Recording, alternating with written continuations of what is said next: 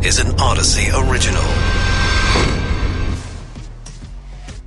This is KNX in depth. I'm Mike Simpson. I'm Charles Feldman. Twitter could have some explaining to do that's sure to be much longer than 280 characters. The company's former security chief has reportedly filed whistleblower complaints with the feds, claiming Twitter misled regulators about its cybersecurity defenses and its problems with fake accounts. We'll go in depth into what could happen now. The attorneys for former President Trump are looking to slow down the FBI's investigation into the seized documents from Mar a Lago. We'll tell you what they're asking for. And heavy, heavy rain not seen in decades has left Texas soaked. President Biden said to announce the cancellation of a chunk of student debt. Some say that's a mistake. We'll tell you why. Some businesses have found a way to cut costs, making people who work at home take a pay cut. Google's tool to detect child abusers and predators could lead to some innocent people getting blamed for some pretty bad stuff. And one Tesla owner may never lose his keys again because he put them in his hand. So he just uh, waves it and the car opens. talk, talk about being lazy. Sorry, but okay. Well, this is the future, apparently. Right. Uh, wow. Uh, we start though with that Twitter whistleblower complaint. Jeremy Rucker is a data privacy and cybersecurity attorney with Spencer Fane. Thank you very much, uh, Jeremy, for being with us. Appreciate it. So, give us a, a brief synopsis of why what this whistleblower is whistling about makes a difference. Yes, absolutely. So, uh, you know, the, in general, this whistleblower is uh, blowing the whistle on Twitter's, um, you know, data privacy and cybersecurity practices. And you know, this is extremely huge, right? Um, and I preface this by saying, unfortunately, this type of situation is not uncommon for uh, you know, run-of-the-mill organizations. However, this is you know extremely alarming for an organization with the size and the reach of Twitter. You know, with just the amount of data that Twitter collects and its you know general societal importance, you know, this is certainly not an incident that regulators or Twitter's uh, Twitter users should overlook. You know, of course, assuming that the allegations are true. Yeah. So, so what's being alleged here? Is it that if I go and cancel my account and I assume that they're going to delete my stuff, they don't, or that they're just pretty loosey goosey with what they have? Yeah. yeah. From what I understand in, the, the report, uh, you know, they do not have those controls in place to kind of monitor that, uh, ensure those deletions are, are occurring, which you know that's uh, that's a, an extreme no-no. Uh, you know, especially in California with the new law that are enacted, but more generally with the with the Federal Trade Commission. So, uh, you know, it's definitely going to be interesting to see how uh, the, the dust settles on this one. And there's also the issue is they're not about fake accounts, right? Which is which goes to the heart of Elon Musk's uh, sort of on again, off again, on again, off again acquisition of Twitter for what, $44 billion, his contention that they haven't been leveling with him about how many fake accounts they might have. And isn't this whistleblower saying, uh, along with other things, that uh, they're not telling the truth about that either? That, that's very true. Uh, and, you know, this, um, this is certainly good news for, for Mr. Musk here, uh, you know, assuming that the the uh, the allegations are true. Uh, you know, in a typical purchase agreement, you know, there, typ- there there's typically language in there that allows for uh, an out if there's intentionally misleading representations or things like that. So, assuming that this is true, you know, it borders on that uh, intentional uh, misrepresentation language here. Remember the guy that got into the, the Trump account and took it away for a yeah, day. Yeah. I mean, they've had time to fix things because that's another part of this saying like too many people have access to the dashboards for all of our accounts when really they shouldn't. Absolutely, and, and that's one of the uh, the controls that I always advise my my clients to implement: access controls. Right, that means giving employees um, you know, access to information on an as-needed basis, right? There should be no one uh, employee within any organization that has access to all information, especially sensitive information. Uh, so it, it's going to be interesting again to see how the regulators come down on that because uh, essentially the law say that um, you know companies should implement reasonable security. Well, if these types of controls are not in place, it's hard to meet that that threshold there. Yeah, I should point out, of course, that Twitter has issued a statement saying, look, this guy was fired from the company, and they're sort of trying to paint this person as being a malcontent. Um, I know you, you are not in a position to know which side is telling the truth, but does one side ring truer to you than the other? Well, you know, I, I deal with uh, tons of organizations of all sizes, and, and like I, I mentioned in the beginning, this is not an uncommon situation. So, um, you know, without saying uh, who's who's the fault or, or, or not, um, it, I'll just leave it with it's not uncommon. All right, Jeremy Rucker, data privacy and cybersecurity attorney with Spencer Fane. Uh, right now, though, uh, more legal drama over former President Trump and the documents seized by the FBI at Mar a Lago. The former president's lawyers have asked a federal judge to stop the FBI from reviewing the documents until a neutral special master can be appointed. Jan Ronis is a criminal defense attorney, legal analyst with extensive experience working in the federal court uh, system. Jan, thanks for being with us. So, for people who are saying, what the heck is a special master? What is it? Well, it's not unusual in, say, for example, criminal cases where a search warrant is executed upon an attorney's office, and um, a lot of documents are seized related to other clients, and it, it certainly impacts the attorney-client privilege. So, under those circumstances, I've seen judges appoint what's called "quote" a special master uh, to take a look at the files to make sure that other attorney-client relationships aren't compromised. So, in in the context of a of a criminal case, I've, case I've seen that happen. It kind of makes sense. I, it doesn't offend my sense of justice in this case, but the problem is, uh, presumably these are top secret and or super secret uh, documents, and then a special master would have to be cleared to see whether he or she has the authority to examine those kind of documents as well. So, I mean, it's something that I've never uh, encountered before in the political sphere, but it's certainly not unheard of and maybe something worth considering. I'm seeing people also say that, you know, this could have been done weeks or months ago when they were well, doing right. this back and forth over, right. you know, do you need to give us these back? And then, you know, instead of holding them all this time and having the FBI search your place and now asking for it, I mean, we could have crossed this bridge a long time ago. Right. I mean, exactly. I thought that very same thing. I mean, the, the con, in, in concept, it isn't that crazy of an idea. However, as you say, this has gone on too long. They've kind of piecemealed these things out uh, they had to go to the extraordinary uh, effort to get a, a search warrant to retrieve these documents, even after making a number of presumably entreaties to Donald Trump and his people to get these documents turned over where they belong. And so you're you're right.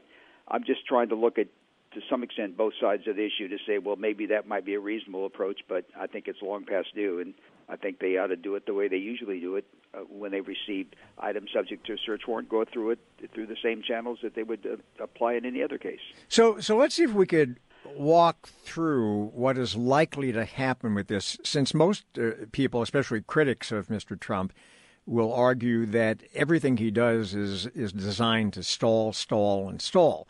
So he asks, his legal team asks the judge, right, to approve the special master. Let's say the judge says no. I presume that Mr. Trump can appeal, and if he loses the appeal, he can appeal the loss on the appeal, right?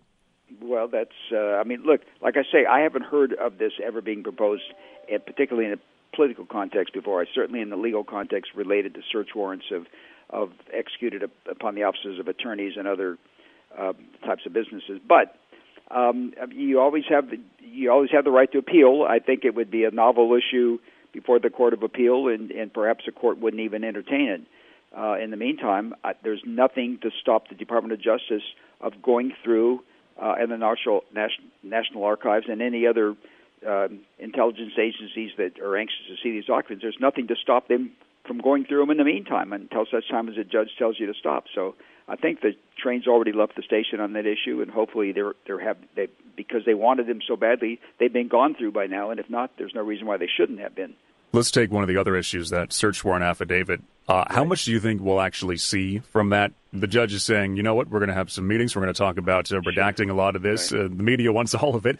The uh, Justice Department says, no, we can't give you a roadmap to everything. So, right. what comes from this? Well, I've seen hundreds and hundreds of search search warrant affidavits in my life, and uh, there's hundreds that I oftentimes can't see because they can be sealed to protect the identity of of cooperators and informants whose whose uh, safety may be imperiled by the disclosure of, of their names. And so I think the same rules apply to this.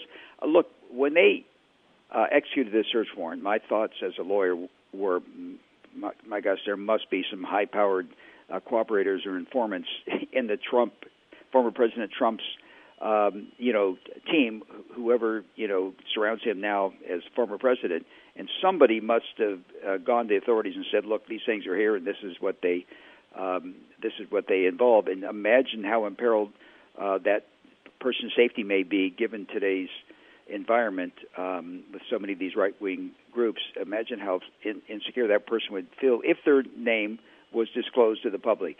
I mean, look what's happened. Uh, you know, to the FBI agents whose whose identities were revealed by certain of these groups. I mean, they've certainly received threats, and and so I think that there are rules that will protect uh, confidential sources, and I think that you'll see a very redacted uh, document and not being able to figure out how where the information came from. Jan Ronis, criminal defense attorney, legal analyst. And coming up, some companies now are telling people they can work from home if, ready for this, if they take a pay cut. And how far would you go to make sure you never lose your car keys? How far would you go, Mike? Oh, I wouldn't do what this guy did. No, we'll find out later what he did, but he's not going to lose the key, that's for sure. All right. Right now, uh, storms led to historic rain in Texas, pounding the Dallas Fort Worth area. Rainfall not seen in about a century led to flooding, even a death. East Dallas got more than 15 inches in about 24 hours. With us is LP Phillips, reporter for KRLD News Radio in Dallas. LP, thanks for being with us. So, what was this like to sit through? It, a lot of it happened overnight. I mean, people literally uh, slept through a lot of this. But it, once it once it started coming down, I mean, it was just like a downpour that wouldn't stop. It kind of it froze in one area, and it was just like an unreal amount of water just falling. And I mean, you know, you, you get these things once in a while, they move on. This one just didn't go anywhere. Now, I mean, Dallas, of course, is a pretty big uh, city. Uh, how much of it was essentially underwater? Underwater, uh, the, the, it's kind of a, you're right. It's a big city. The west side didn't get belted as much as the east side. Then you got the suburbs, and that's where it really kind of congealed and came together. Uh, the southeast part of the area, there's little towns in there, and that's where the flooding they actually needed to go get people and get them out. Now there was flooding in the city, like the underpasses and stuff.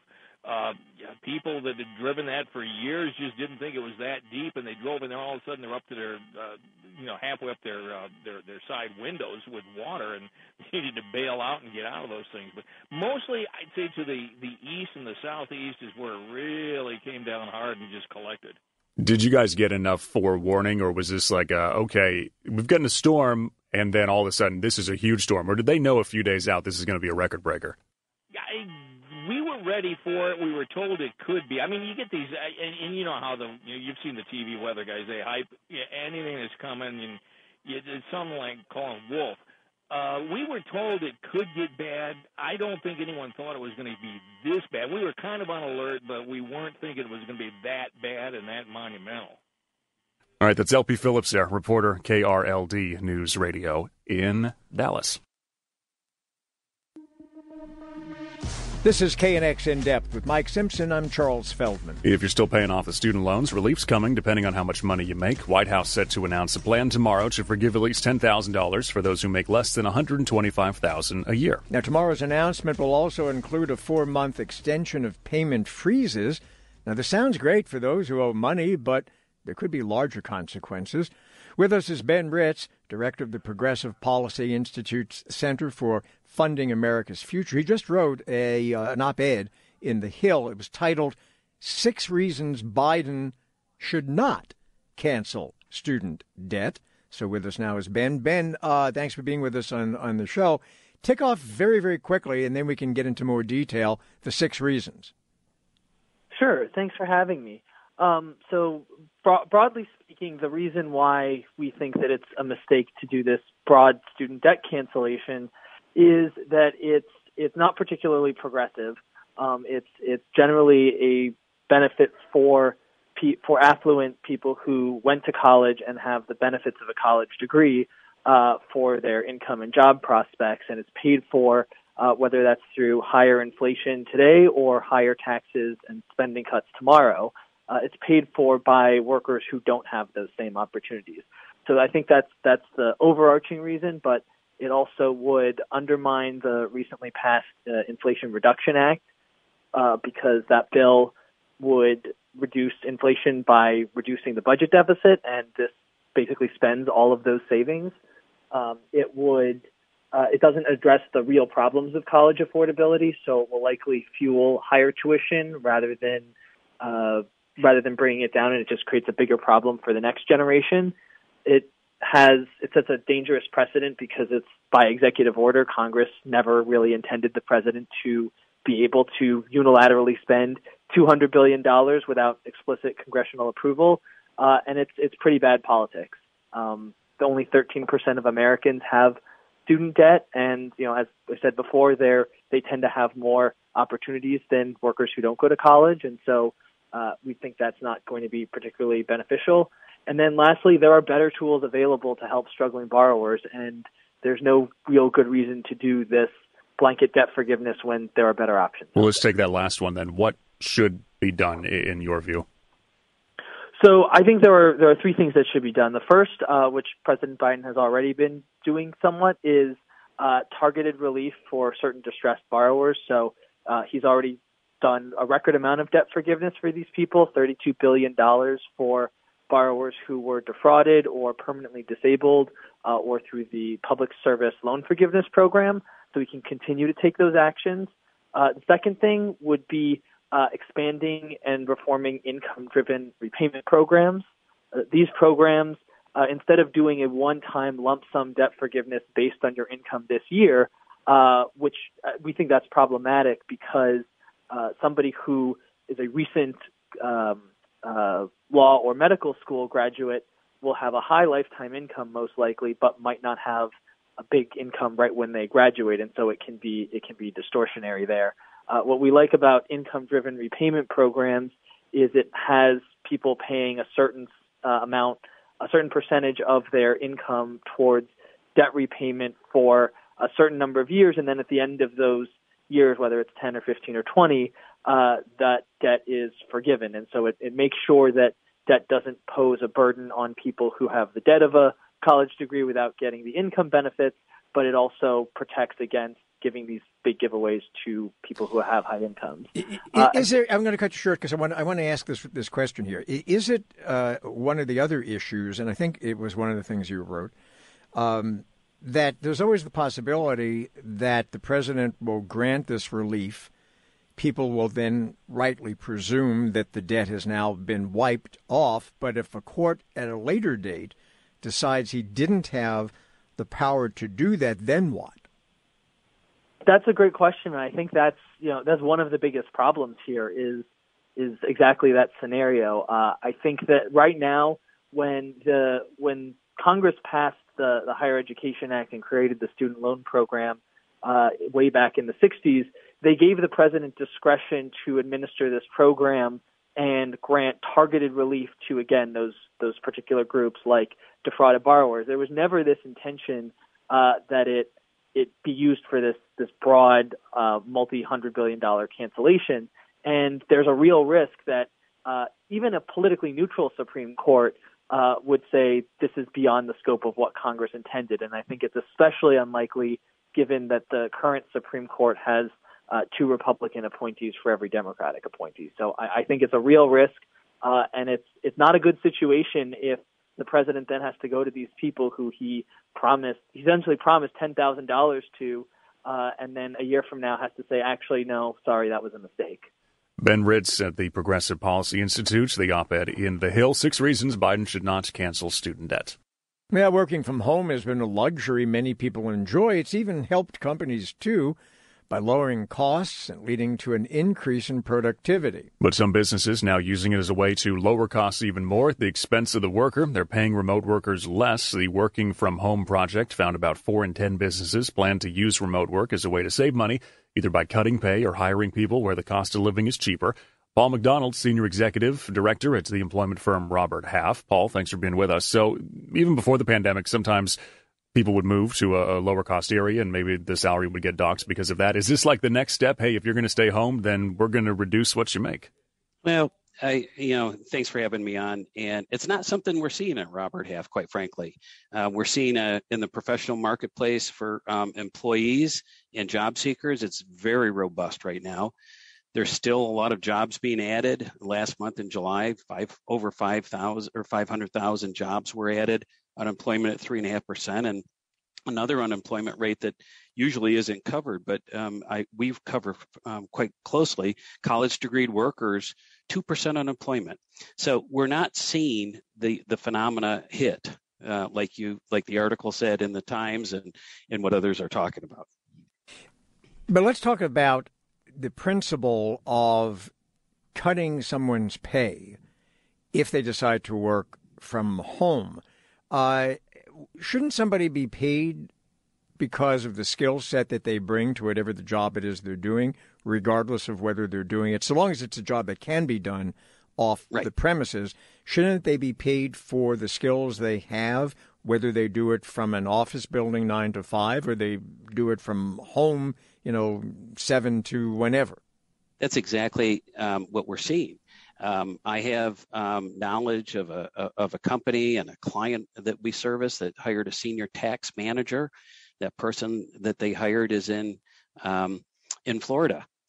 They're paying a, the person um, handsomely as if they were located in Los Angeles.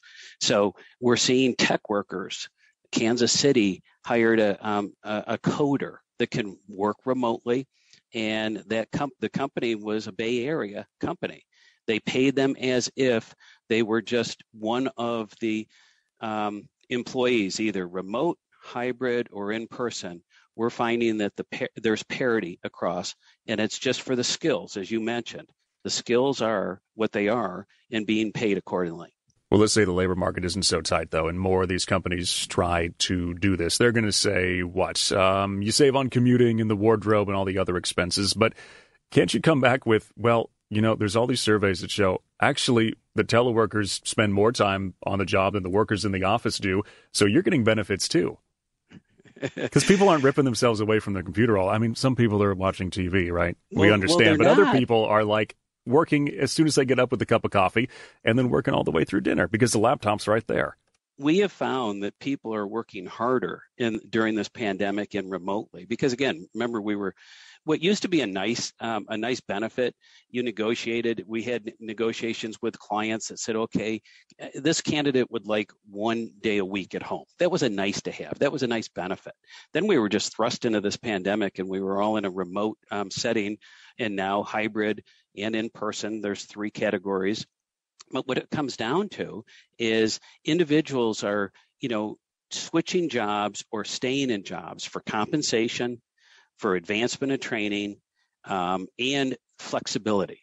So we're finding the companies that are offering these flexible flexible work options are really winning the day in a low unemployment marketplace. If I'm not an economist, so I don't know what's going to happen um, in the future. I know there's a lot of talk about recession and so forth, but I deal with the data that is given to us. Right now, people are working hard at home we were forced into um, remote work during the pandemic, and we're finding that burnout is real and that we've we're coaching people and coaching clients to coach their employees that listen make sure that person's not instead of their commute you know have them do something else and they can start their work at 8 a.m as opposed to 7 o'clock when they normally would be commuting in the morning or late at night after their job res- or their home responsibilities are done. We're finding people logging in responding to emails you know, and, and so forth. So should it be the other way around then? Should employees say, "Hey, look, I'm working from home. I'm doing a lot more work. I want a lot more money than somebody coming into the office." Well, I think that's a really valid point. I don't know how many employers are going to, um, you know, coach their person to work 80 hours a week. Um, if the job's a 40 hour a week job and there's overtime involved or there's minimal overtime required or expected, then the discipline has to be on the employee side as well as the employer on coaching their employee to not be so you know gung ho all the time. They're, the work's going to get done, but the propensity for some of these high strivers and high flyers and high potential individuals, they want they want to prove their worth, and that's where the boundaries have to be set for the good employer to make sure that the the, the mental health um, is, is first and foremost for the employee. Do you think a lot of these companies end up going with this kind of three days in, two days out model? That kind of seems to be where, where things have settled, no? It it seems to be that I mean choice is really what you know what's what's winning the day right now. It's like for instance, we we at Robert Half say you know in person with a purpose. Just don't come in to the office for you know to, to show your face. You don't need to as long as you're productive, as long as you're, you know, you're in communication with your manager, in person with a purpose is something that we've really been hearing more of with our clients, and we're, we're actually subscribing to that ourselves. It's like, you know, remote is is fine. We have some, like I mentioned before, Kansas City or Boise, um, great destinations for individuals these days that have been hired by California firms or East Coast firms. Um, but it, if there's a training, if there's a groups uh, meeting that is required, yeah, that's something that you want to show up for. If you can't show up, thank goodness there's good technology today, either Zoom or Teams, that can bring people together face to face and voice to voice. Paul McDonald there, Senior Executive Director, the employment firm Robert Half. Paul, thanks. So a little bit of, of news here. Uh, Let's mark your calendars. Yeah, on uh, the 6th of October, that's a Thursday, right? Yes. Uh, Mike and I are going to be hosting a mayoral debate uh, with uh, Karen Bass and Rick Caruso for the mayor of the city of Los Angeles. We're really uh, excited about that. Um, and it's going to be here at uh, KNX in a really very nice sound space studios, yep. which is really nice. Live on the radio. We'll be streaming it online too. So you can see us, you can hear us wherever you are, and the candidates uh, right here with us for an hour. And the more details we have, we of course will pass that on to you folks as soon as we, we have them. But uh, it, it, should be a, a, a, very vibrant debate. Yes, we'll use that word. Vibrant. vibrant? I like yes, that. Vibrant, vibrant debate. debates coming your way in October. Yeah. You'll hear more about that as uh, we move forward.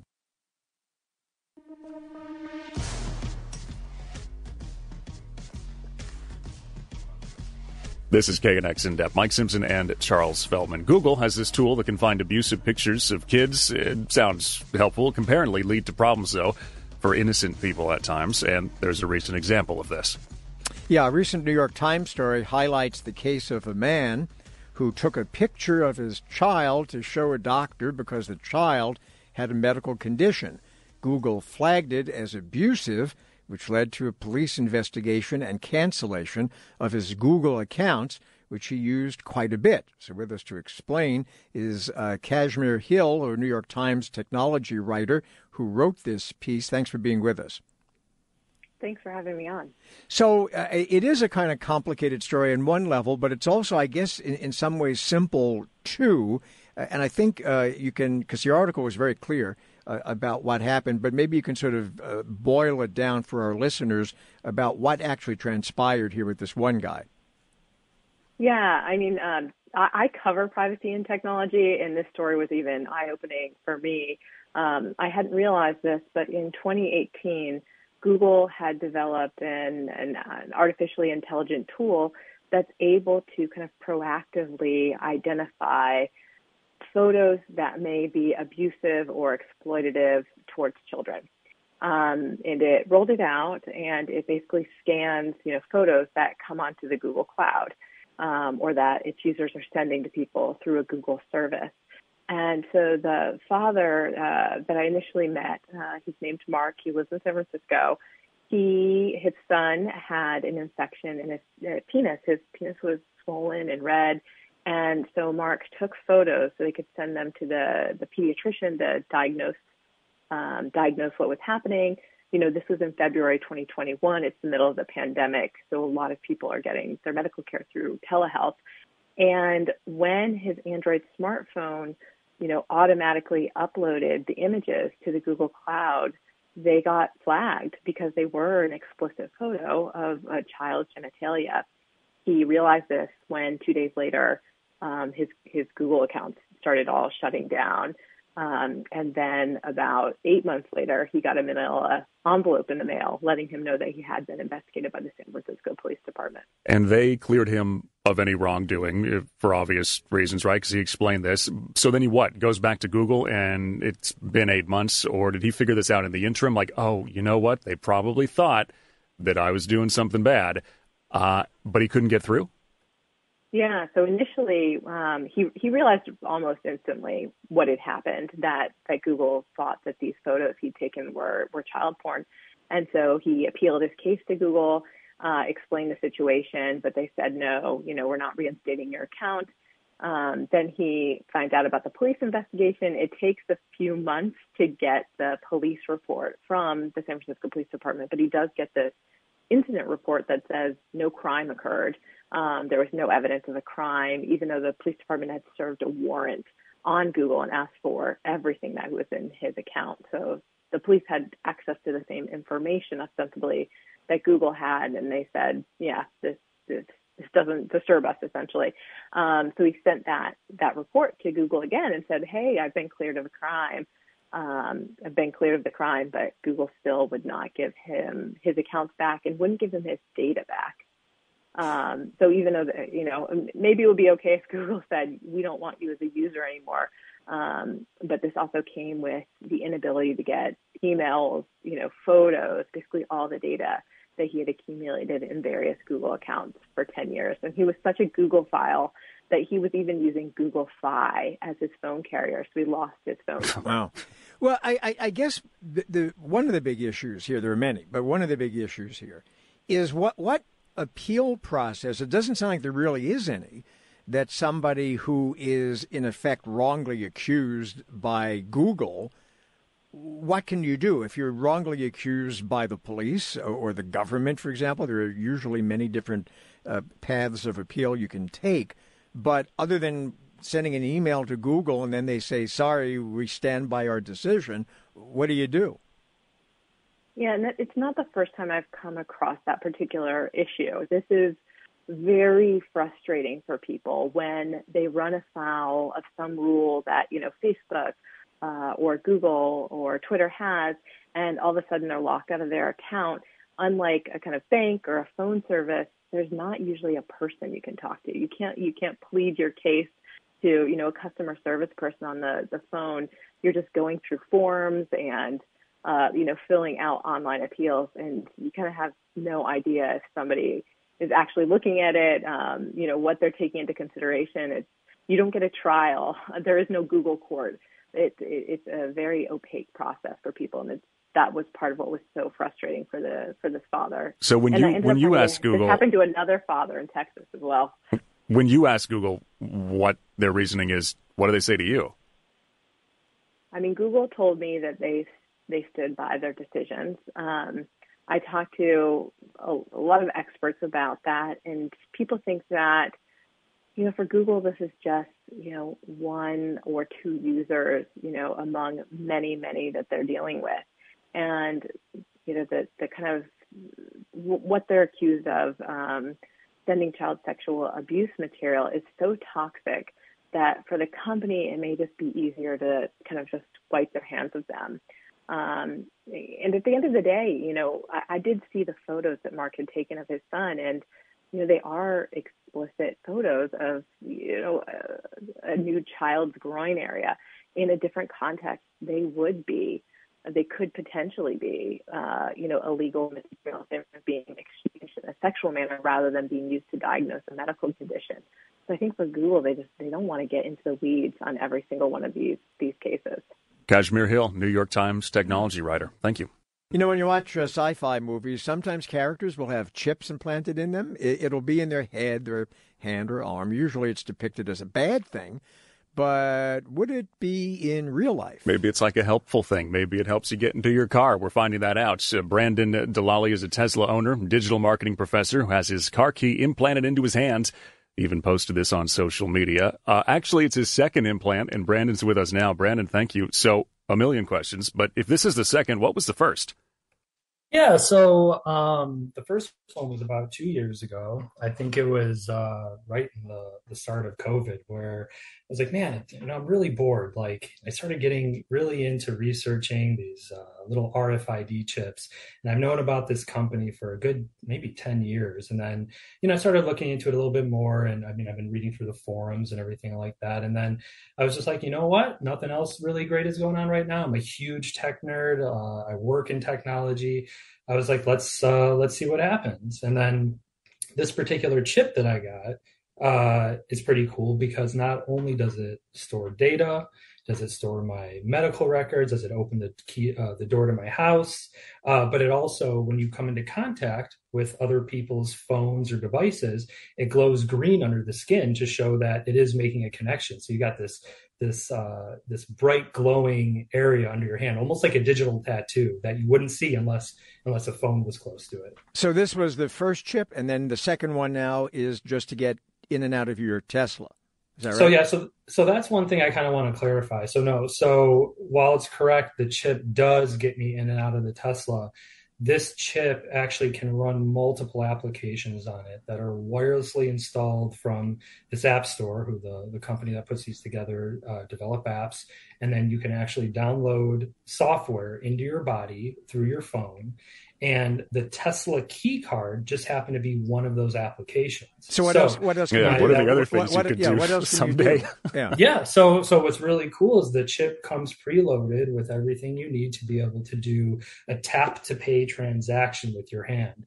Uh, in the future, once obviously Visa, Mastercard get on board with this, which I'm hoping is pretty soon, uh, the chip has everything for you to be able to tie a credit card to it and then tap your hand on any terminal that accepts tap to pay. Pay for things. I can use it as secure crypto uh, storage wallet uh, right now if I wanted to. It does um, authentication.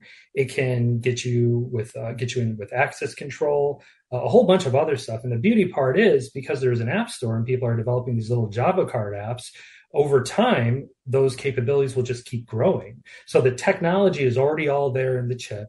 It's in my hand.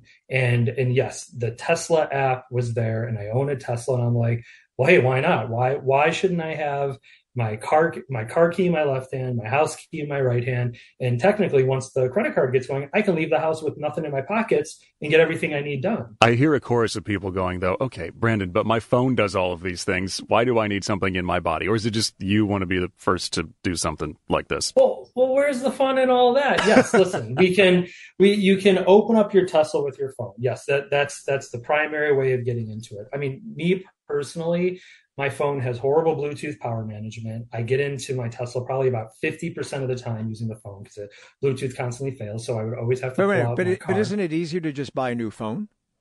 And that's that's another great question. You know what? That probably was the the the more the less painful route I could have gone. But but but like I said, I've been watching this particular chip in development for over five years with this site. I've been, you know, following it really closely.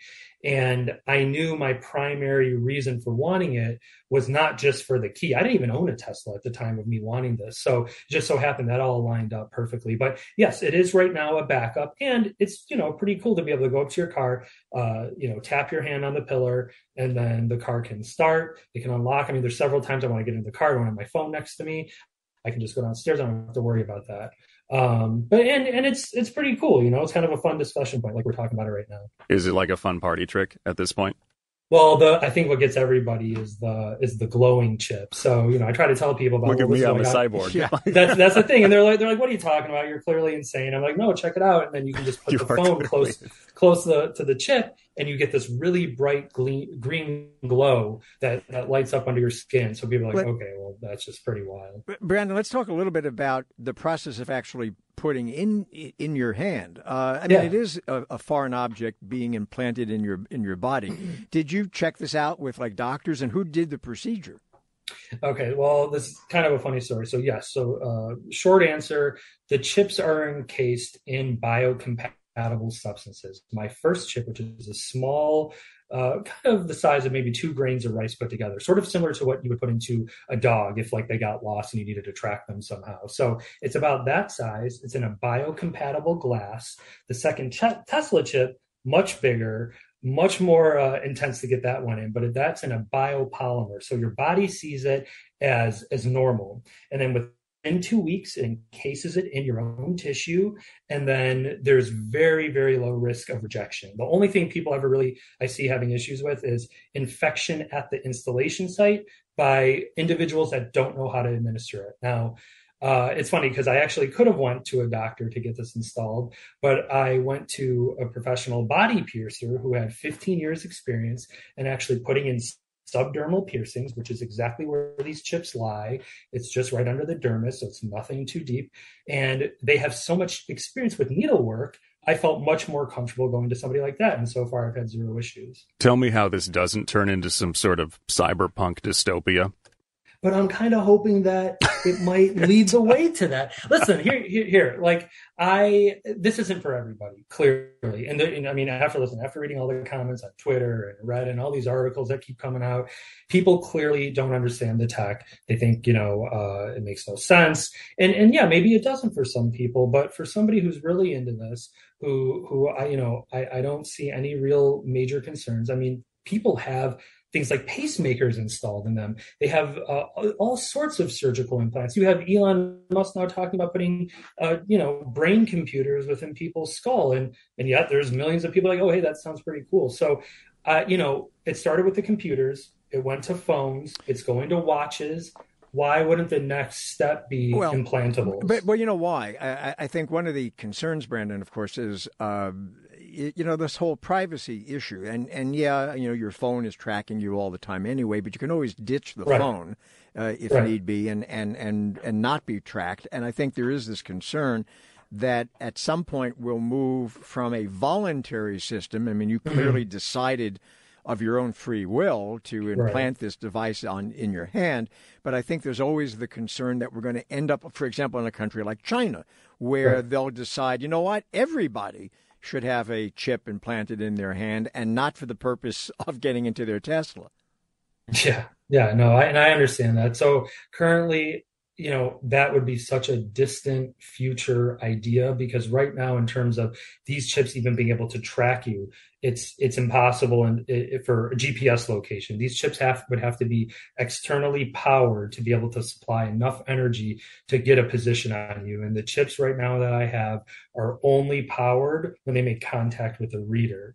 So so tracking is not something I'm worried about. People on the internet are like, well, once if somebody cuts off your hand to steal your car, I'm like, listen, if somebody's willing to hack off my hand to steal my car, that's a whole other thing I got to worry about. So, um, a bigger so problem. I'm not that's a bigger problem. I'm not too concerned. And in terms of as far as privacy goes, for somebody to try to hack my hand or to try to steal the data off my chips, I mean, they would have to be they would have to have their device on top of my hand for a long enough time with the right applications to even extract that data and and I just can't imagine that use case right now, being there's only but I think a few thousand people what worldwide state, that have Brent, what, of I'm curious, what state are you in now? I'm in Michigan. Michigan. So are you now like considered like the weirdest guy in Michigan, or? I would like to say most interesting, but you know, I think it depends on. I think it depends on who you ask. I mean, listen, I'm not the first to get this done. I'm certainly not going to be the last. Uh, I just happened to make a video. I put it on Twitter, and it just, you know, how the internet goes. It just yeah. Now you're tech famous. All right, Brandon Dalaly. He's got the uh, two chips in him there in Michigan.